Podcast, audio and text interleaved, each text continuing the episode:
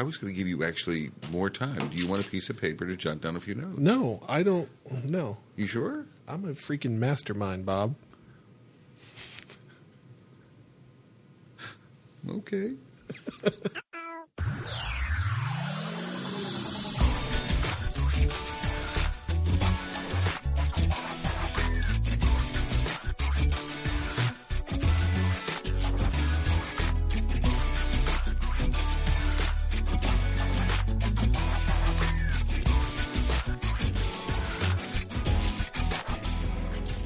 the 100th time, welcome to the Metacast. I'm Josh Anderson. And I'm Bob Galen.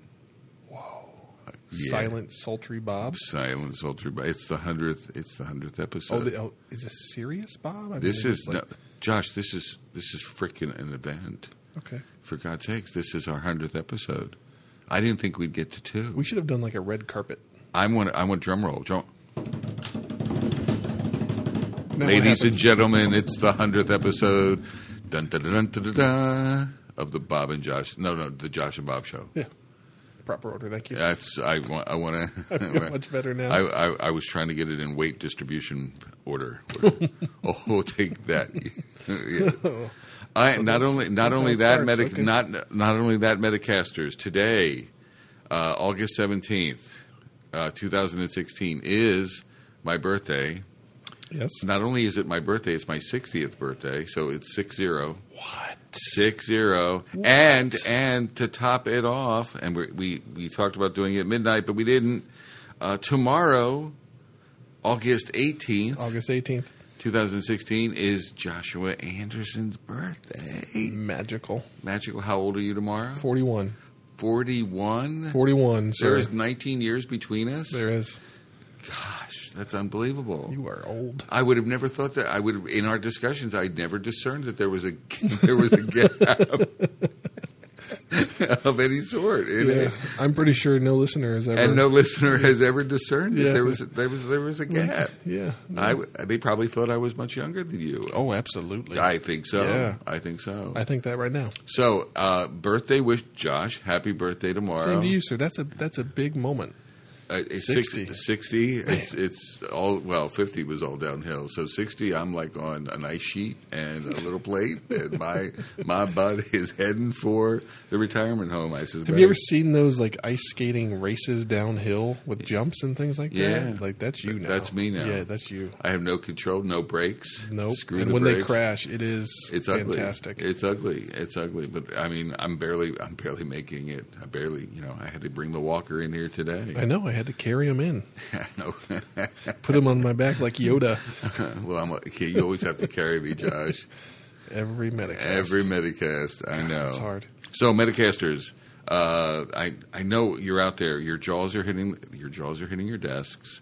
If you're driving, please pull over to the side of the road for safety's sake. Please, no, no, don't don't endanger yourself. This is a momentous occasion. It is probably best to sit in one location I think so. and listen Um, consistently. And I would suggest if you're if it's you're amenable, I'd grab a bourbon or some or, or or imbibe your favorite imbiblement, and uh, and, and gra- maybe a cigar or you know smoke them if you got them.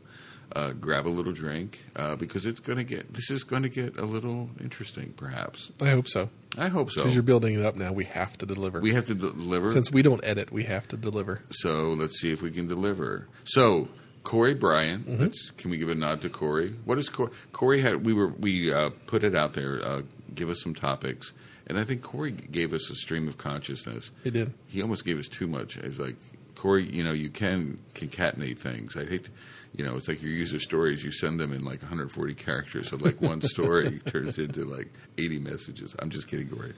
Uh, so we got a series of messages from Corey. What was the net net? What are we going to talk about? Uh, talk about in the six years that we've been doing this, things that have changed, things that haven't changed, that are still bedrock for us. That that's still it doesn't matter. Six years of learning and doing new things, talking to different people, trying stuff, still the same. Cool. And then just kind of new stuff, just generally net new. So where have we shifted? Where have we not shifted uh, in our opinions? What have Yep. we learned? Maybe is another way to say that. And it's almost seven years, Josh. Right? Mm-hmm. I it's know, like six. Mm-hmm. and it's sort of like six and three quarters or something. Uh, so we're coming up on seven. I think in January or or December. Let's just round up and call it 10. ten years. Keep know. a nice even number. I don't know about that. That You're 60. Did you notice I just froze there? I was just thinking 10 years with you, and I was looking in your eyes, and I was like, holy crap, shoot me now, please. Can you imagine my poor wife? Oh, my God, no. no. Metacasters, send her some sympathy cards are, are warranted. Cards, flowers, chocolate. Flowers, doesn't- chocolate. She doesn't just give me sympathy. it's just a constant flow of sympathy. Uh, so you want me to kick it off? Yeah, fire away. So one that we've talked about over the Metacast is release planning. Mm-hmm. And, Oh, yeah. and I think I've I've changed, uh, and you've you've And I've changed as well, You've yeah. changed as well. I've changed. I used to think of release planning as being uh, much more of a uh, sort of a, a safe PI, um, you know, planning event. Like you get everyone in a room. They have to be in a room. It has to be immersed. Um, you know, it's like this huge event. So it's static, and it's static for a train. I've softened because I've seen clients who do uh, they do release planning. For example, they're very distributed, and they put up a board. There's a tool called RealtimeBoard. Mm-hmm. We use that, yeah. Do you guys use that? Yeah, for some of the remote teams we have. So they're using that because they're highly distributed, Mm-hmm.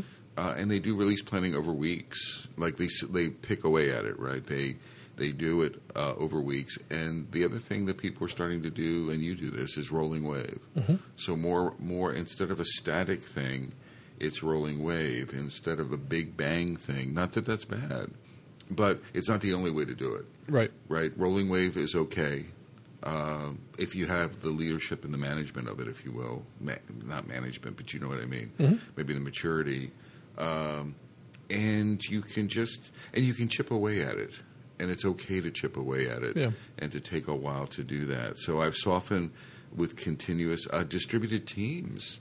Uh, I'm Well, okay. hold on. I want to talk about the Go ahead. release planning thing just so we Yeah. can kind of get both well, I was, but I was saying distributed teams there. Okay, okay. I would, I would used to, I- you know, five years ago, eight years ago, I'm like fly everyone into the. So it wasn't just a big bang. Mm-hmm. It was suck it up and fly everyone in from India, and get them in the same room.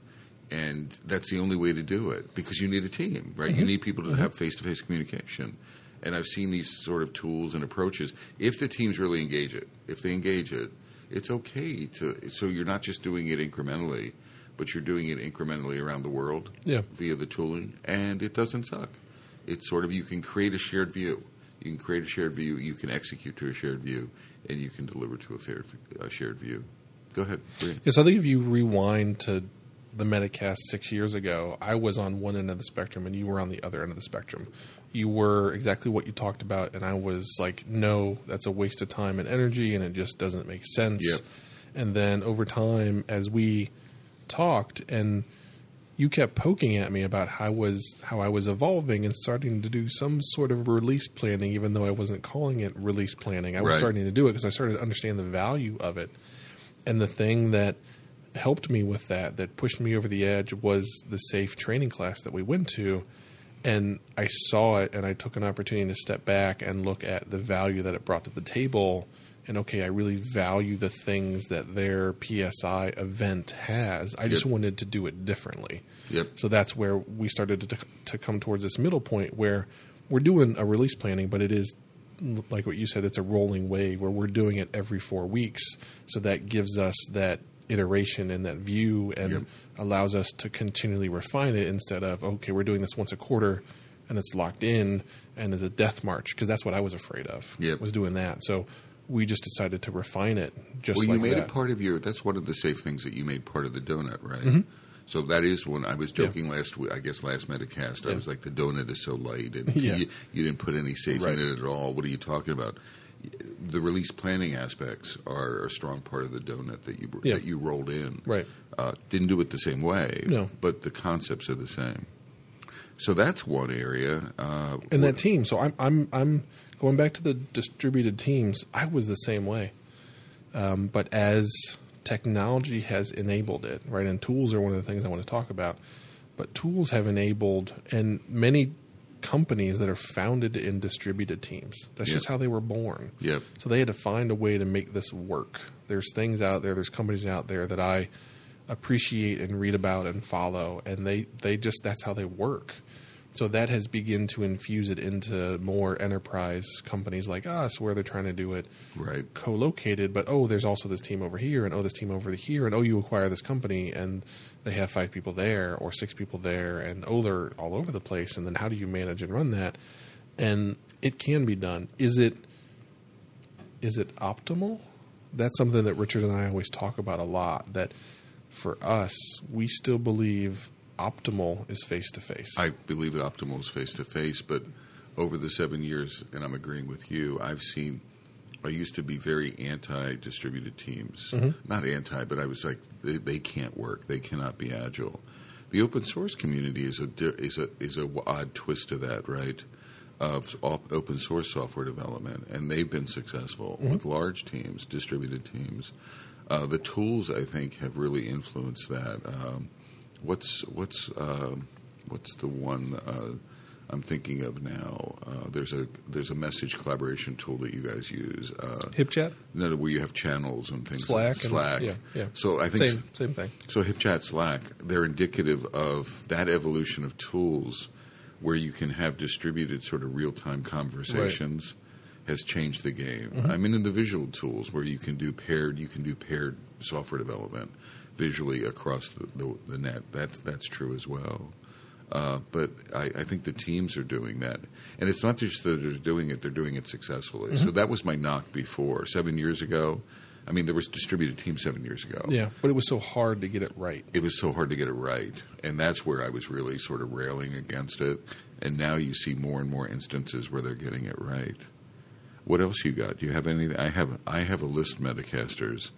Uh, so, but I want to I want to make sure uh, So are we doing changes as far as are we in the changes realm? we're to or- change my views. Yeah, we're still in the change list. I think. Um, something that has really evolved for me is as I've learned and made mistakes and challenged myself, it, it's it's that agile management role and really understanding what that means and that delicate balance of um, enough freedom, but so that learning to become a guiding hand.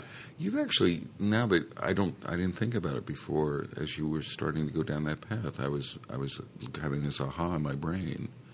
So seven years ago, you were very different from a management perspective. Mm-hmm. Yeah, oh, yeah, very. than you are now. Yeah. So you've evolved tremendously over the last, not because of the Metacast or just your own journey. Mm-hmm.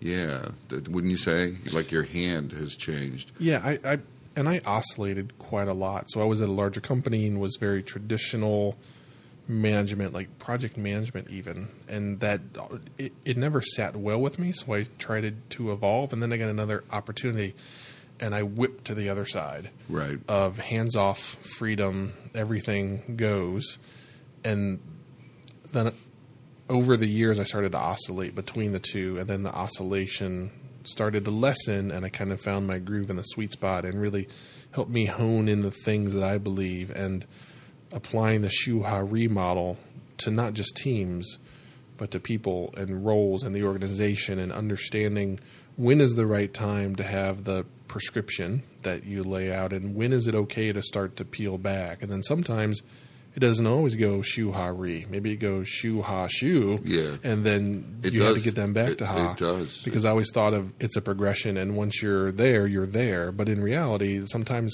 stuff happens and they stumble and you gotta go back to the way I things think were that's more and than, reinvest. I think that's more than norm. I mean, Yeah. I'm, I'm thinking about Metacast like aha moments for you in the Metacast. I think the one where the story I, f- I forget the company you were at, but where you pulled out of the retrospective. yeah, absolutely. Uh, that was an aha moment, and you talked about that in the Metacast. Uh, the Richard, uh, the value of a Scrum Master, and, the, and the part that they play was an aha moment. More recently, probably uh, here. Uh, but those are some things that have caused you, I think, you to adjust. Yeah, so that so that the what I was fighting against when I pulled myself out of the retrospective, thanks to you kind of forcing me to do that, was I didn't want to believe that that the title and the role that I had mattered Right. when it did. I didn't want it to matter, but that doesn't matter that I didn't want it to matter. The people that reported to me and worked there still Perceived- saw perceived Josh way. with this role and this title, and oh, Josh says it. Uh oh, maybe I should do that. And I didn't want that to happen, but and you kind of smacked me around and said, okay, that's great that you don't want it to happen, but that's not reality. Reality is it does matter. So understand that, and and then I've learned to appreciate and respect that better than I used to, and understand how that affects people. Well, Even though I didn't want it to affect them, I recognize that it did, and, and it you're does. and you're a good leader. It, it, that's the revelation. It's not if you were a bad leader, you'd have more influence. But you're a good leader, and you're a good agilist, and you, you have all this balance. But at the end of the day, it, actually it's not about you. Right. It's about how people perceive you. And it's not just that event. I've heard you talk about things here, like design reviews, how you influence architecture, Mm-hmm. and it's that balance. You've re, you've changed. I'm agreeing with you. You've you've we've heard it in the Metacast over over a few the last few years, Right. where you've made these micro adjustments. There were larger adjustments a few years ago. Now you're making micro adjustments. So that's a good one. Estimation is one for me. Over the years, um, I've gone to simpler estimation. Absolutely. I've gone to uh, talking more. So I want to rewind back a long time ago. You and I always kind of debated the points and hours, and did you estimate both? Did you do both? Did you track both? And I think you were you would always apply hours to tasks. Like you would task things out and put hours on them. Yep. Are you still in that mode, or I'm still in that mode for beginning teams. I mean, I just did that. I just went through this with a client earlier this week, where we were doing hours, but most of them are, are shu team. They're they're they're shu teams, or they're even green shu teams. right? And I was trying to use it for burn down charts, but I, I do half days. I mean, uh, one of my things is not hours, but when I say hours, it's half day increments. Right. Okay. So I'm trying to abstract people from hours, hour math to half day math, uh, but it's still hours. But it, I get for new teams, I still do that. But even that's evolving. It's coming up. It's letting go of my project management. Uh, like you, I have these. I think I have these project management trainings. Well, that's how we grew up, right? That Right, was the way and we we're were also raised. and we're also leaders. We are also in management roles mm-hmm. where the people we report to want to hear Gantt charts and they Yeah. want to hear. They don't want to hear point conversations. They want to hear hours, and so it's hard translating that sometimes. So I've softened on on everything. I've I've gone from you know eight years ago or ten years ago it was always Fibonacci. Fibonacci. Now I'm, you know, t-shirt sizing. So I'm simpling the the number of choices have simplified. If I can influence it, uh, I'm okay. Uh, I'm, I'm emphasizing talking more. Right. So so forget the numbers. Even Uh, the numbers are the numbers. I want you to talk more about the why behind the numbers. I've probably been emphasizing that in my coaching more. Yeah, that's something that's been really beneficial here. Is the couple times you've come in and helped on the product owner side is that getting people to really understand what a story is, and it's a promise for a conversation, Yeah. and it's about the conversation. Yeah. It's not about the points, and that's something that I've heard in our product team and in the squads and tribes here that gives me peace that we're doing the right thing. Yeah. So that's been something that's been really beneficial for us But is it's- reframing the mindset. But it's not traditional. I mean, again, the the client I'm working with now, they're really stuck on numbers. Right. Right. It's not even just estimation. It's what what is what does the estimates mean? They're a promise. They're they're shackles, right? They're they're seriously. Right, yeah, oh, yeah. They're they shack. You can see it in people's mind. You want me to you want me to give you a number? What are you going to do with it? What are you going to Mm-hmm. do with it? And I, I'm trying to lessen that. Uh, the other thing is even none. Uh, I'm I'm trying. I'm getting my brain wrapped around just execute a sprint. So almost estimate on the fly. I hope I'm making sense of like like folks who if you just size a story, if you just make st- sure a story is a medium, well then and they're all mediums. If you're the rough, then you don't need to worry about estimates. You just need to worry about you know getting them roughly hammered into the same shape, and then you focus on es- uh, execution. There's this hashtag no estimates movement, Yeah. which is so it's taking that de-emphasis of estimates because I still think they're unhealthy. Mm-hmm. Uh, it's not the numbers' fault. But it's that. What does it do to your brain? How does it? You can look in people's eyes. Yeah. Uh, remember the chart we had the sign here before folks would even. Oh, do, yeah, yeah. It's still hanging up in our space. Before they would even do high level estimates. Forget like it was like- our first PSI event. yeah, and we had to we had to promise that we weren't going to use it against them Mm-hmm. and hold them accountable. because there's so much history people have where that's just it's it's wielded like a hammer. It right? i- and it is. and it's so scary. It is. So I'm softening there. Uh, that's an area where I'm sort of. I, I, if I look back broadly, not day by day, but broadly, I think I'm I'm softening. And five years from now, I'll probably be dropping estimates. I mean, I'll probably you know de- be de-emphasizing them even more. Yeah, I I don't know. I mean, I, it, it's the way I've evolved with that is we've we've gone to a model where we're continually refining them as we discover more, and it helps us recognize and understand when okay, when we first talk about it. So our first level is a t-shirt size. So we give Right. stuff a small, medium, large, and that's it. And we know about how many sprints that is based on history because we've been doing this for a couple of years and we've just tracked that. So we know a small is approximately two to four sprints, something like that, or one to two sprints. I don't know what the number is. Um, but that just helps us look forward at okay, if we want to do that, likelihood is we need n more squads or something like that. So it's helped us as we begin to forecast this growth that we want to do. That what's it really going to take to do this growth? But what could you do? And again, I'm not. I'm, I'm looking forward now. But imagine a world where, let's say, you beat them. They're all into the same. You beat them into submission, and they're all fives, or they're all mediums. Mm-hmm. And so, therefore, you don't have to estimate anymore. You're just good at beating them into mediums Oh, okay, Eh. I gotcha. and and and you can do your forecasting with that. But if you're good at beating them into mediums, then the whole that that you know that Yeah. fear, the look in people's eyes, it goes away. And and we're on this path of going from that traditional estimation to we're here now. And I'm not sure we'll ever get there, but that's where no estimates is trying to go.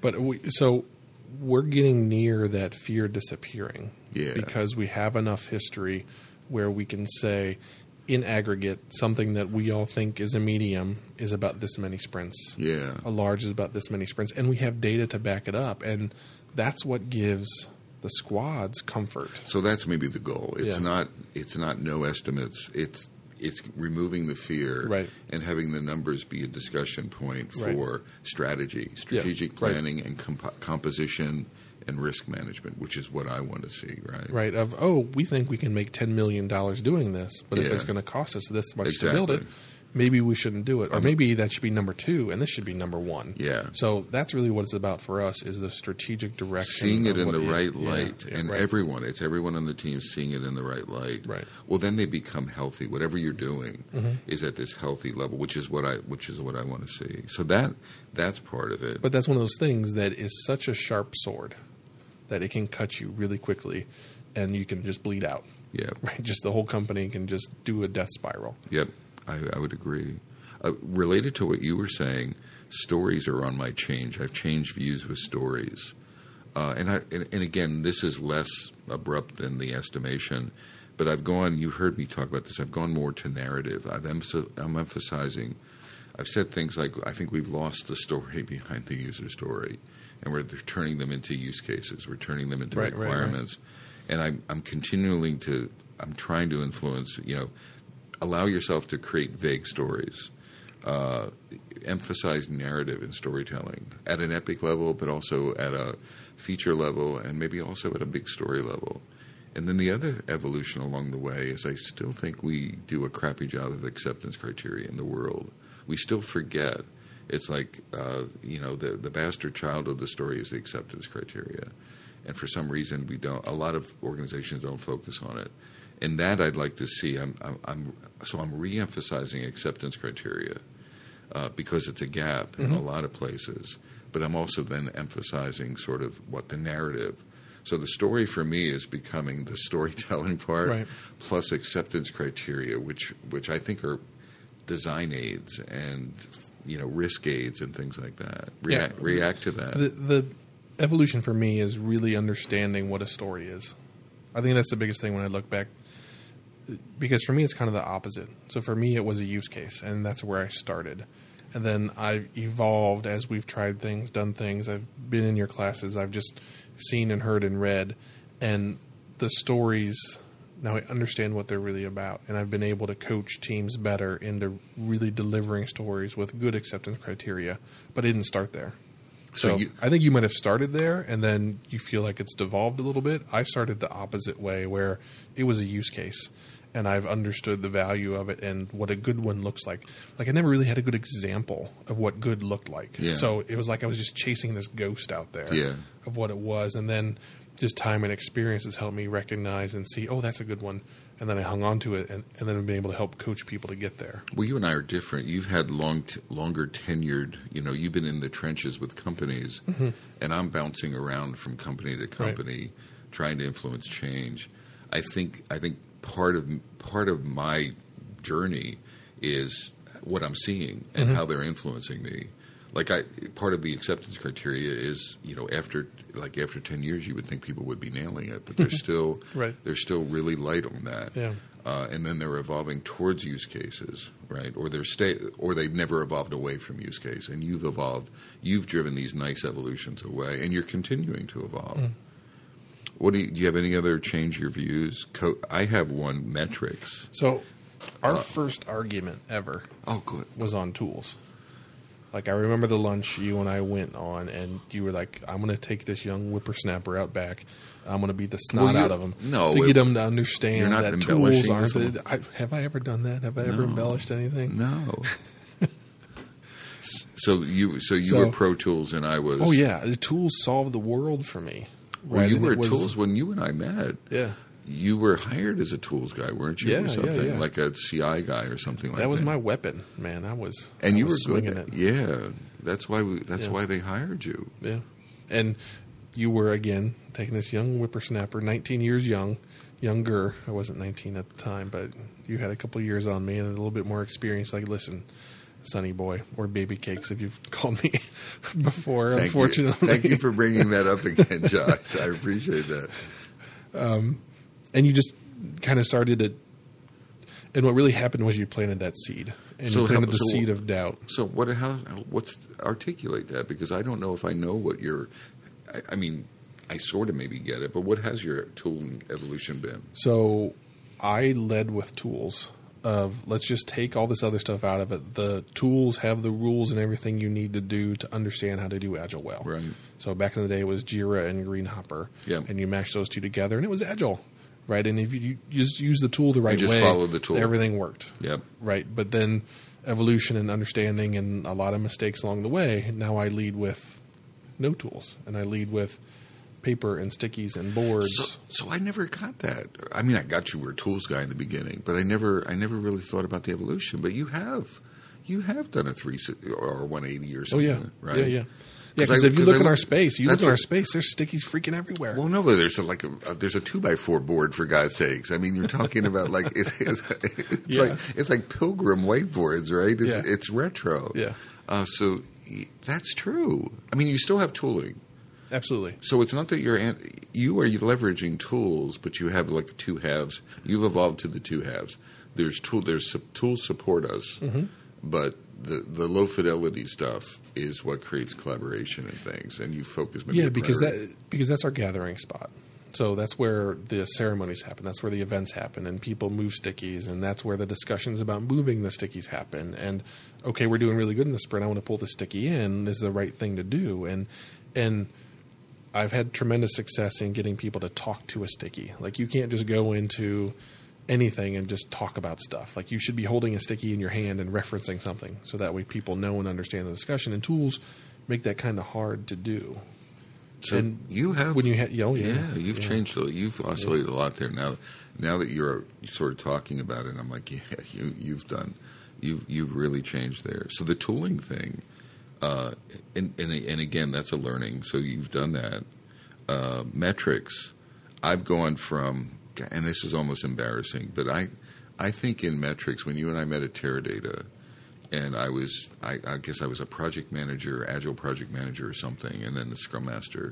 They had a weird role for me, uh, but it was half traditional project management because that's how you had to report things out, and then it was half agile, and I was agile before that, but I think it corrupted me to some degree. So this is around when we met.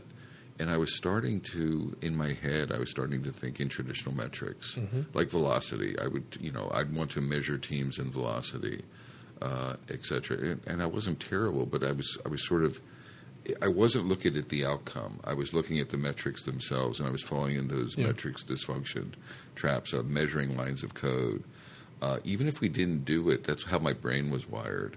And now I'm starting, uh, not starting, I've shifted towards outcome, outcome, outcome. What are the results? Right? So let's measure, don't measure the internals. Like, let the teams worry about the internals, measure what's happening on the outside. So, so there's almost two in my coaching and even in my brain. It's like whatever's in the bubble of the team, I want them to measure it, but that's for them. That's for their improvement, and we should let them alone. And we can provide some instructions or help, or put little, you know, throw in little arrows to say, "Well, have you tr- thought about measuring actuals? Because you're struggling with estimation, and maybe actuals would help you for a few, few sprints. So you could, they could measure that, but I, then I won't peek in. But then really focusing on what are we producing. Uh, part of that is the value, like doing, uh, like measuring features, customer usage, customer usage metrics. Are really becoming important to me. Like not what we think is going to be used, but what's actually being used. Uh, so I've so I've shifted on the metric side, and I think in a healthier way Yeah. a lot of it wasn't in my coaching. I guess what I'm talking about there is well, part of our evolution is is our brain changing, right? Is our so there's what we're saying, but then is our view of the world shifting as well? And on the metric side, I'm really fundamentally shifting away Right. from the way I thought. How about you? And what else you got? So I started um, in the never-ending search that's been going on for decades of one metric to rule them all. Right? Was there one number that I could point to? And for a while, I I was carrying this banner of these two metrics of average points per engineer per sprint and external defects found. And that and that was like when I was getting hired here. Like, how do you measure productivity, success, all those things? And it like, those two. that's it, those two. What I've evolved to is an array of indicators. So they're not metrics for us anymore. Like we stopped using that. So it's indicators, and there is no you. There's like 20 of them, but you can't look at one of them and that's going to tell you a story. You have to look at them in in aggregate, and we now share them with the squads on a regular basis Yeah. and say, here's your instrument panel of all the numbers that have been going on for the past quarter. Right. What do you think's happening? Well, the, the other thing I think you, you didn't say it is trending. So instead Right. of reacting to a point, Oh yeah, yeah. it's so it's the indicators and what is what is the trending of the dashboard or what is Yeah. the trending of the indicators, right? Yeah, so so there so we don't we've kind of stopped talking about them as metrics, but indicators and emphasizing the plurality of that Yeah, word. Of yeah. There's a dozen things you can look at. Yeah. Don't ever zoom in on one, and even worse, don't even zoom on one point on one. Exactly. Step back and look at them. So that's what we do. We put them in front of the squads about once a quarter and say, "Hey, here's some things. What do you think?" Um, and then as far as external usage, what I've migrated to is tracking behaviors. So behaviors of users. What are the things I- that we want them to do? That's a beautiful. Okay, I like that. So the thing I always go back to is Netflix. All they care about is getting people Yeah. to watch more movies. Yeah, And that's it. Yep. Everything that they do should drive towards that. but that's that outcome I'm talking about. That's Right, focus on exactly, outcomes, right? So, what are the behaviors or outcomes that you want your customers to do more of? Yeah, And then every story, every epic, every theme you do should drive towards that. yeah. I, I would buy that. So that's an evolution. A final one for me, and I, it probably overlaps. Although I'm a coach, I'm a formal coach, and you're an internal, so I'm external, internal. Is my coaching has I think gotten more prescriptive Mm-hmm. or nuanced. Yeah, I've heard that over the past years. Yeah. right over the years. I think, I think I was I was naive, and it's it's a real subtle balance, and I haven't I have not achieved it. But I, you know, when you and I first met, I probably emphasize team more, or softness more, mm-hmm. or allow. You know, Daniel-san, allow wax on, wax off, allow allow it to emerge, and that's all. That was all good um, and or I was incredibly prescriptive, maybe, but I've softened and figured out shu ha ri. As, mm-hmm. So I'm actioning more shu ha ri. I'm thinking more shu ha ri, uh, and I'm not afraid to tell teams what to do uh, nowadays. When I was, I was, I was always afraid to to be prescriptive, Right. And I would do it, but I would always feel bad. Now I've actually my feelings are I'm doing the right thing. Right. When if if I feel like I'm balanced and it's strategic, and I have the nuance, it's it's situationally correct. uh, then then I'm getting that balance of when to push and when not to push. Um, you and I've talked in another. We did another review Metacast where we said we were naive. Remember, we were doing those back. We were reviewing old ones. Mm-hmm. Yeah, yeah. We did a couple of that. We didn't really Yeah. do a lot of that. But I think in the one we were saying, boy, we were naive back then. Yeah. I, I do. I do think there's this naivete that happens, and I think if we sampled eight years from now, it's it's it, we're constantly. That's the cool thing about agile, is you're never done. So we're you know eight years ago, it's not that we were bad. We were actually quite good, but we had like a narrow view or something. Now eight years later, seven years later. We have this discussion. I think seven years from now, I'd love to hear. Right. We'd be looking back and saying, "Boy, we were naive back then." Yeah. uh, we we had some other adjustments. So coaching, uh, have you seen that same trend for you, or have you seen it in me? I well, definitely seen it in you, and as you come back, it's weird. It's after events, after something happened, after a conference or a coaching gig or something, and you come back and you're like, "Damn it, Josh!" and you pound the table, and it's like we got to be more pre- prescriptive as an industry, and you know you're you're you're on fire, I- right? And Yep. so there have been things along the way where I'm like, "Holy crap!" Something went weird where he was at, Right. you know. Um, but it, as far as me personally, I think the one thing I, it's probably just a, a part of getting old. But So, Josh, what did you just say? Uh, you're What? not. You're not. No, go ahead. getting older, Yes. we can put that on there. Uh, is that when I was young, right? I, there was nothing I couldn't do, and there was nothing I shouldn't do. And I can remember the first time I actually said no. Of I can't actually take that on, and understanding the capacity that I had. Because if you asked me five years ago, my capacity was infinite, right? And I could do anything and everything. And then understanding that experience and the value that experience brings and being able to leverage that and apply it correctly. Because you can also just cause a mess with that and just get people to stop listening to you, but how to take experience and apply it correctly Yep. before I didn't recognize that experience had had value. So I didn't want to listen to Bob with 19 more years of experience Yeah. because I knew better. Right? Yeah. It's, you know, I just I just know, and that was wrong. Um, then I've learned to understand and appreciate that, and I've learned to apply it correctly. The experience that I have. Well, and it's open. You said it. I, I mean, when I come back, I'm listening. I mean, I'm I'm not just attending a conference and I'm not just speaking at it, but I'm and you do the same thing. You're listening. Your radar is open. You're learning, uh, and you're not just reacting to what someone said, but it might have like you know you're pondering it and it might make some adjustments and things like that. So we're trying to we're continuous learners and we're continuously trying to improve ourselves. So you see that. Do you have any other ch- where places where you've changed? Maybe we want to change gears and talk about where have we been the same. Uh, the where- thing where I I've evolved, I think quite a lot, and you touched on a little bit, is really understanding the value of exceptional Scrum Masters and exceptional product owners, Ugh. and the effect that that can have on the squad, and how if you get a good one, it's pretty good. If you a bad one, it's really bad. But if you get a great one, then just watch out. Yeah. And and I've learned to really recognize those from how to find them and Yep. and and uh, you know recruit them and get them on board because you Yep. understand how important it is, and then also how to just encourage them and allow them to do their thing, and then just step back and be amazed. Uh, you know, five six years ago, I'm like, yeah, you know, just give me a product owner, we can make it happen. Or give me a scrum master. We don't even need a scrum Right. master, right? I can do it. Right. Um, but then having seen a couple of really exceptional ones, it's kind of like that story thing. Was I didn't know what a good one looked like. Yep. Then I saw it, and then I latched on. It's like, holy crap, never let go. I, in my in my current client, I was just talking about. I've been having the same discussion with them because they're building. They have some. They've assigned some folks. Um, the product owners are struggling a little bit because they're new. The scrum masters, the more some of the more experienced ones are struggling in a new context. Some of the newer ones are like have great instincts and you can see promise. Uh, but I've been trying to paint that exact picture of uh, you need to get good ones. You we, you need to invest in sort of, and it's not because of Scrum. That's the thing that that's the trap that people think about. Oh, you're just you're just telling us that you're just shoving Scrum down our throat. I'm not saying it because I'm shoving Scrum. I'm I'm saying it because the, these guys, Sutherland and Schwaber, were wise, right? They had wisdom. And those two roles, so team plus Scrum Master plus product owner, if those two roles rock, you get outstanding results, right? Which is what you're saying. Uh, so how do you how do you sort of communicate that, and how do you detect that, Mm-hmm. uh, and and nurture that, and the, and those are special roles.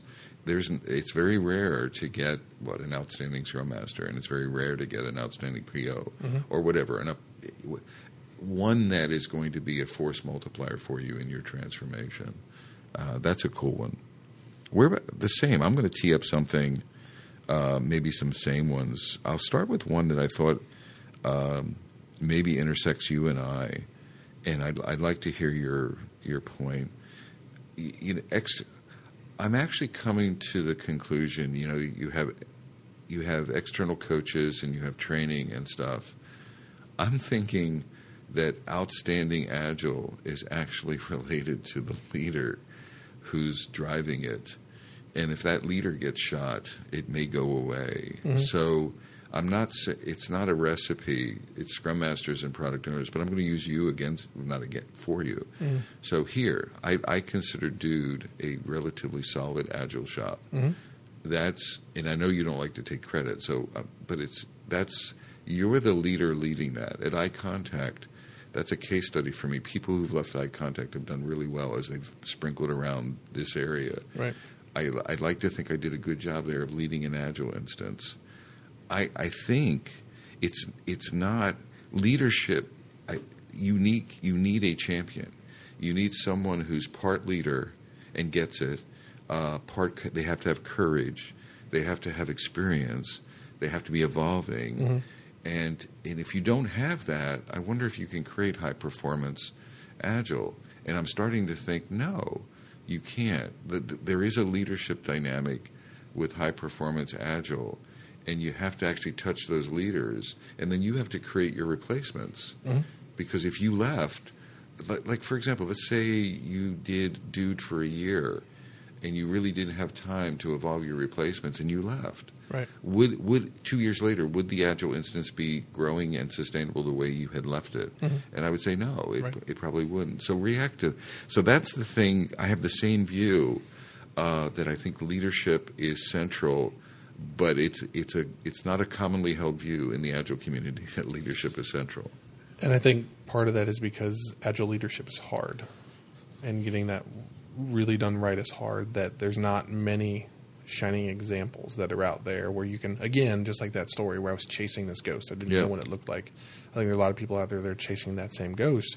And the the stuff I was thinking about when you were talking through that is that take agile out of there. Just leading teams, Yeah. leading teams, leading an Olympic team, a football team, uh, a research Ins- team, inspiring them. yeah, that that that the team's going to be good, but if there's a good leader that empowers and does everything a good leader should, that group of people is going to be more effective. And for some reason, I think you're right. People don't want to apply that to agile, and maybe because there's so much focus on the team, the team, the team, the team, the team. But still, there's there's some leading that has to happen for a collection of humans to excel. Forget what realm we're in. Well, and for, and for it to be sustainable, Yeah.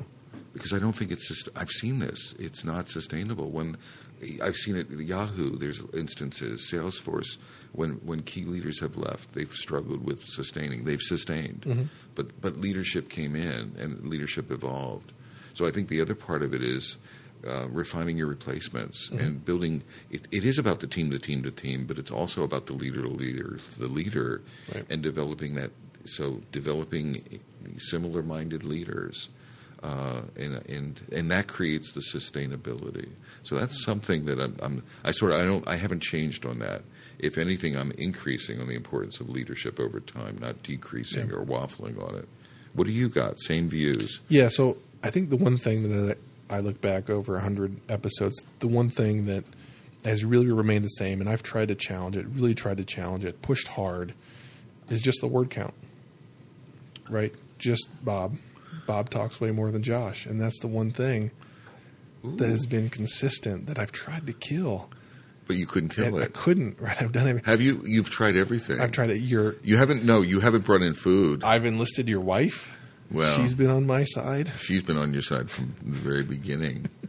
Do you remember in the early Metacast that you would we would come to my house I in the morning? Yeah.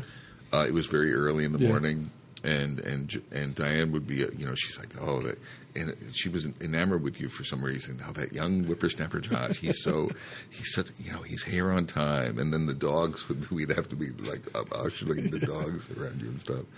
Uh, but yes, so word count. Word count, yeah. I mean, that's and again, like that was top on my list of things that haven't changed in hundred episodes. Yes, yes. Uh, I've been teeing that one up in my mind for like I- I- twenty minutes I- now. Metacasters, if you could see the twinkle in the man's eye, right? He's just he's he's now. I'm so if, proud. If we shot him now, he would die a happy man. That is right? correct. Yes, he's. you, you, you feel good? Good. I do, I do. Another one I have is, um, and I'm going to put him the well. No, I'm craft and team accountability. I don't think I've changed on, which is a good thing. I, I hope it's not a bad thing, but the the importance of craft, uh, technical Mm-hmm. skills. I think you and I have been consistent with Yeah. this. XP practices, agree, yeah. the importance of the team, the importance of team accountability, and the importance of craft and professionalism. I think from episode one to episode 100, we've been pretty consistent with that. What do you think? Yeah, I would agree completely. It, it's it's those are kind of the foundational things that have to happen for a group of people building software to work together well. Again, take out agile, take out how you're going to do it, right? But for those things to happen, that group of people have to operate like that. They have Yeah. to have the accountability to each other. They have to have the openness to challenge each other and throw out ideas and welcome ideas, and then just the just the technical chops as well. So we've done we've done a lot of that. I, I mean, part of that is going back to basics. We've over the years we've had this sort of cycle of we need to go back to basics. We need to be, have we jumped the shark? Remember the jump the shark? It was have we gone too far? There's that is a thread that we've had. Uh, the importance of community I put there, and and so I haven't oscillated on that. So I think the reason we I do the the Metacast is community. Mm-hmm. The reason you host meetings here, you've done an open house, mm-hmm. is well. I mean, part of that is marketing, part of that is recruiting, but I think an, a, a common denominator is community, right? Giving back to the community. So I think we've been consistent with the with our emphasis on community over the over the years as well. Yeah, that's why we started. Yeah. And that's why and at the end of every episode, many episodes, we talk about help us reach more people. Yeah. And it's not because we want more listeners or anything like that. It's just we want the words we're saying to make a difference for somebody. Just one person. That's and that's it. Uh, and and that's not. There's no bullshit to that. Uh, that's that's your heart.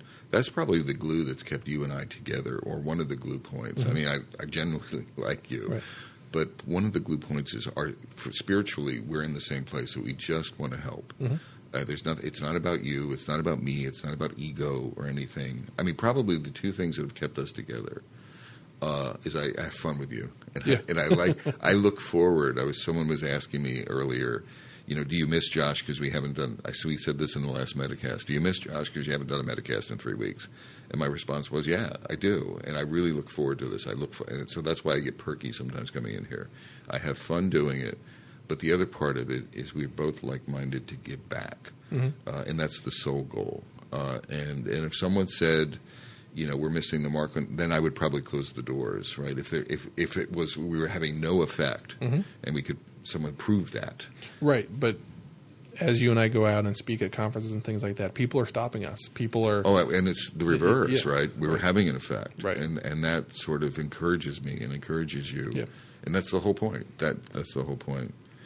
Real quickly, I know we're running out of time and stuff. Uh, new stuff.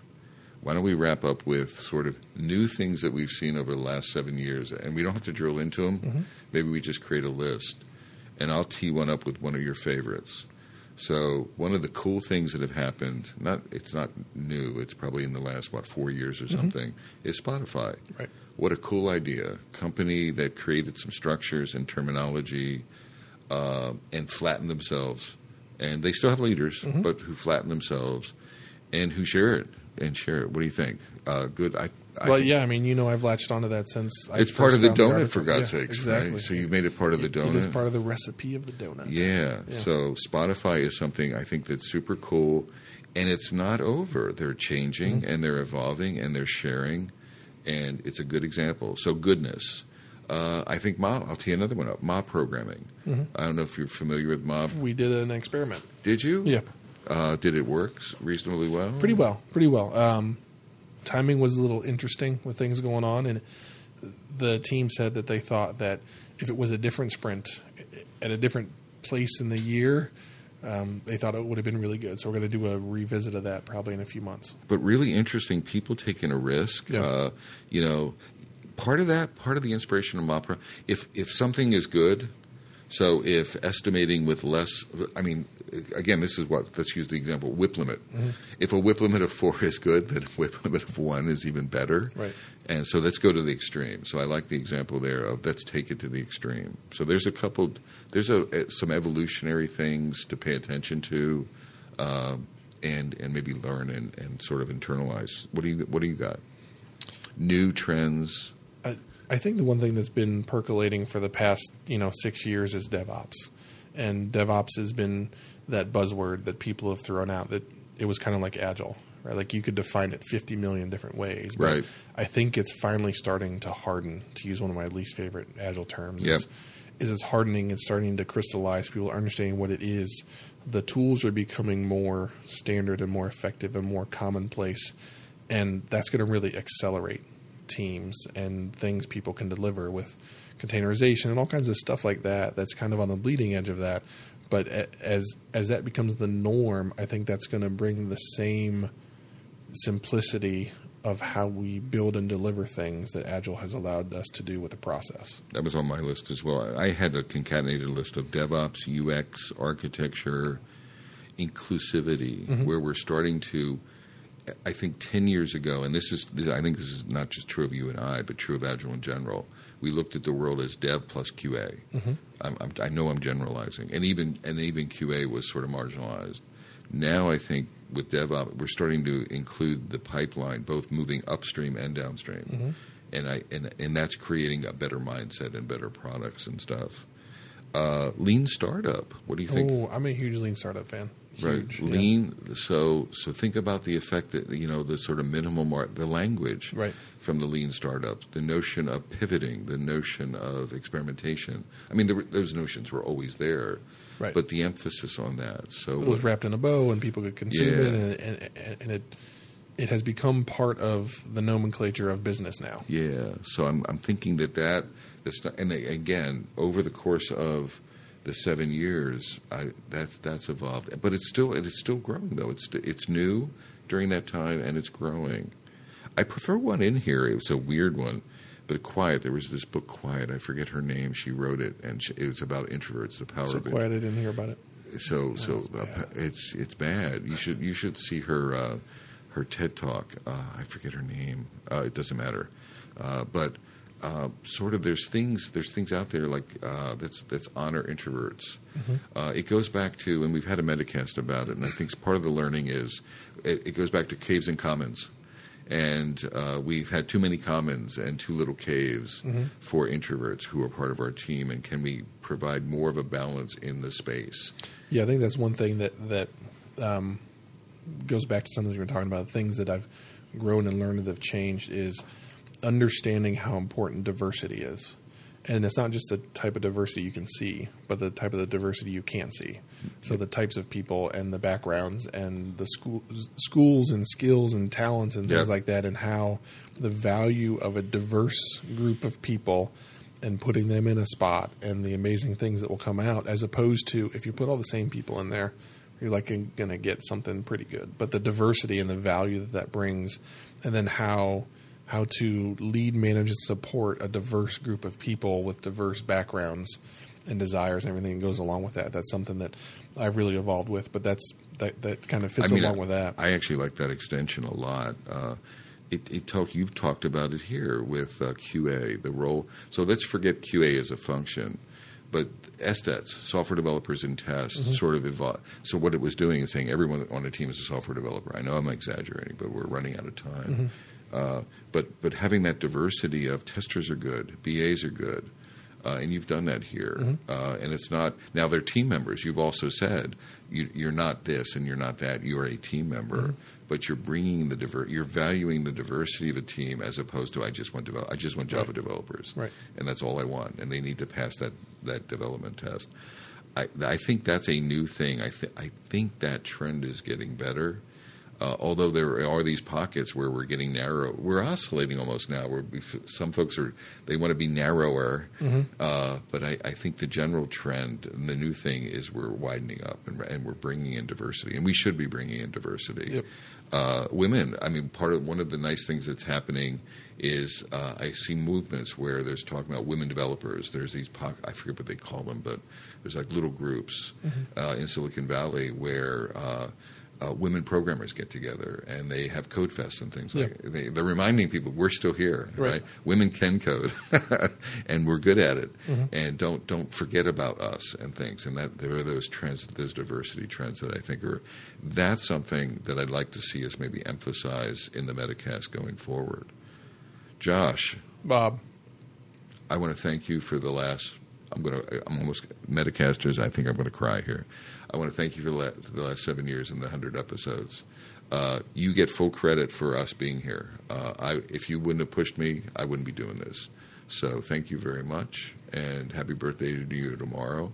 We're not going to close the way. All we're going to close with No, is no. shake and bake. I well, think. hold on now. It's my turn to But, retort. but but I want to thank you for for the ride. Yeah, yeah. You've so been- that so that's you know the thing that you heard me talk about in this 100th is the ways ways that I've changed, and you've certainly played a large role in challenging me to make those changes and questioning the things I was doing. And uh, oftentimes I didn't like hearing it, but it was the thing I needed to hear, and that helped me out. And the things just like you talked about. Um, having fun is that I've always said that this is just an excuse for you and I to get together. exactly. And we're going to talk about things we're going to talk about. We just put microphones in front of us. This is just what what we would do. Yeah. So that's to me that's the special part is it's an excuse for us to just get together and hang out for just an hour And and, it- maybe poke fun at each other a little bit. and it's one of my favorite things to do. so, Metacasters from beautiful downtown Cary, North Carolina. I'm Bob Galen. And I'm Josh Anderson. Shake. And bake. Bye, y'all. Oh, the handshake. That's a new one. I knew, man.